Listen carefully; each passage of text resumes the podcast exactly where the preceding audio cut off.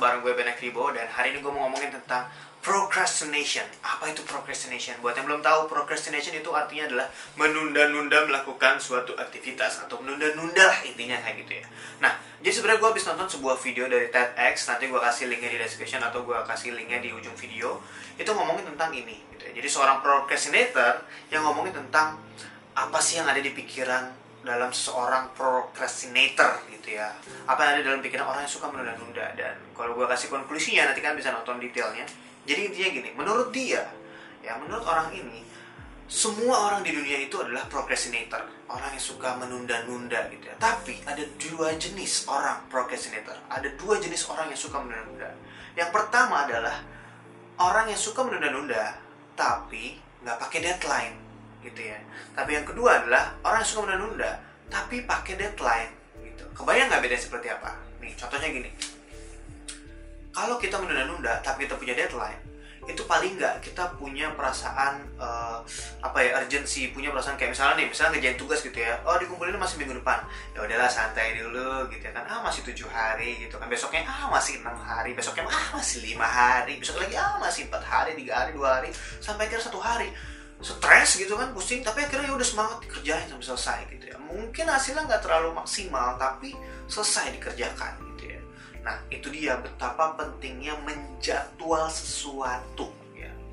Apa aja yang dijadwalin, apapun, hal sekecil apapun itu baiknya itu dijadwalin. Dan dijadwalin bukan cuma dijadwalin, ah hari Selasa gitu. Nggak cuma hari Selasa doang. Harinya, jamnya, dimananya, itu penting banget gitu ya.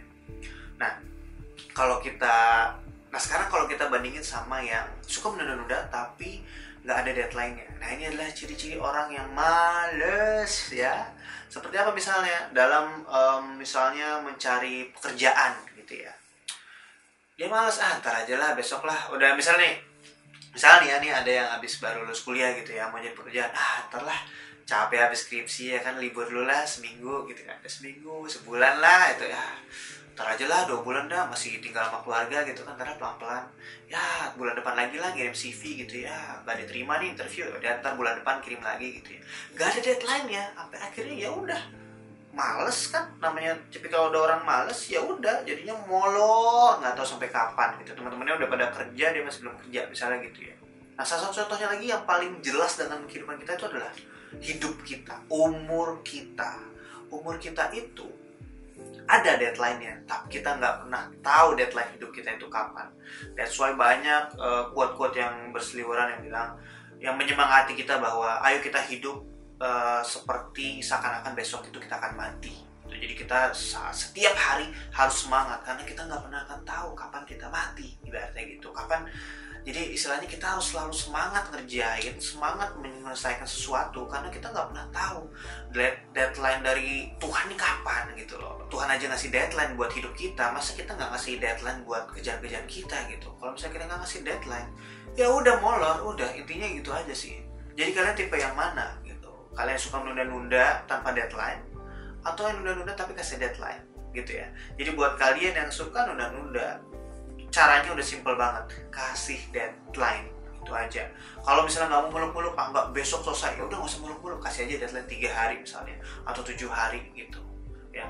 Untuk aktivitas lain yang deadline-nya terlalu mepet banget ya itu ada yang salah aja sih, kayak misalnya gue ngerti mungkin yang di dunia pekerjaan Uh, jadi kreatif gitu disuruh ngirimin ide gitu ya, oh deadline-nya ntar malam jam dua belas malam, uh, cuma ada waktu tiga jam, ya itu agak sulit, tapi ya, itu namanya pekerjaan gitu ya. Paling ya mungkin bisa diselesaikan tapi hasilnya jadi nggak maksimal, mungkin itu udah masalah negosiasi aja sama klien misalnya itu ya kalau dalam segi pekerjaan. Tapi kalau dalam diri kita sendiri udah paling benar kita saat kita mau melakukan sesuatu, kita punya target, kita punya semangat, kita mau ngerjain A, B, C, kita punya target mau bikin usaha ini, itu, ini, itu, dijadwalin gitu, supaya nggak molor karena kita tuh semakin tua tuh semakin waktu tuh terasa makin cepat, bener deh. Kalau kalian waktu kecil, coba deh pernah bayangin deh waktu kecil nih, misalnya uh, waktu gue bayangin deh waktu gue S D nih, gue tiap sore tuh main main di luar ya gitu, main di taman gitu ya, itu tuh satu hari rasanya lama banget.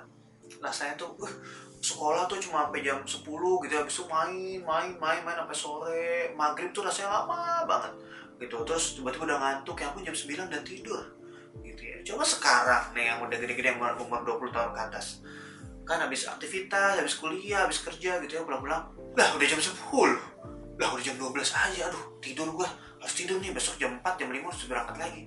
Nggak berasa gitu, jadi kalau waktunya juga nggak dimanfaatkan dengan baik, nggak ada deadline-nya, ya kelar udah.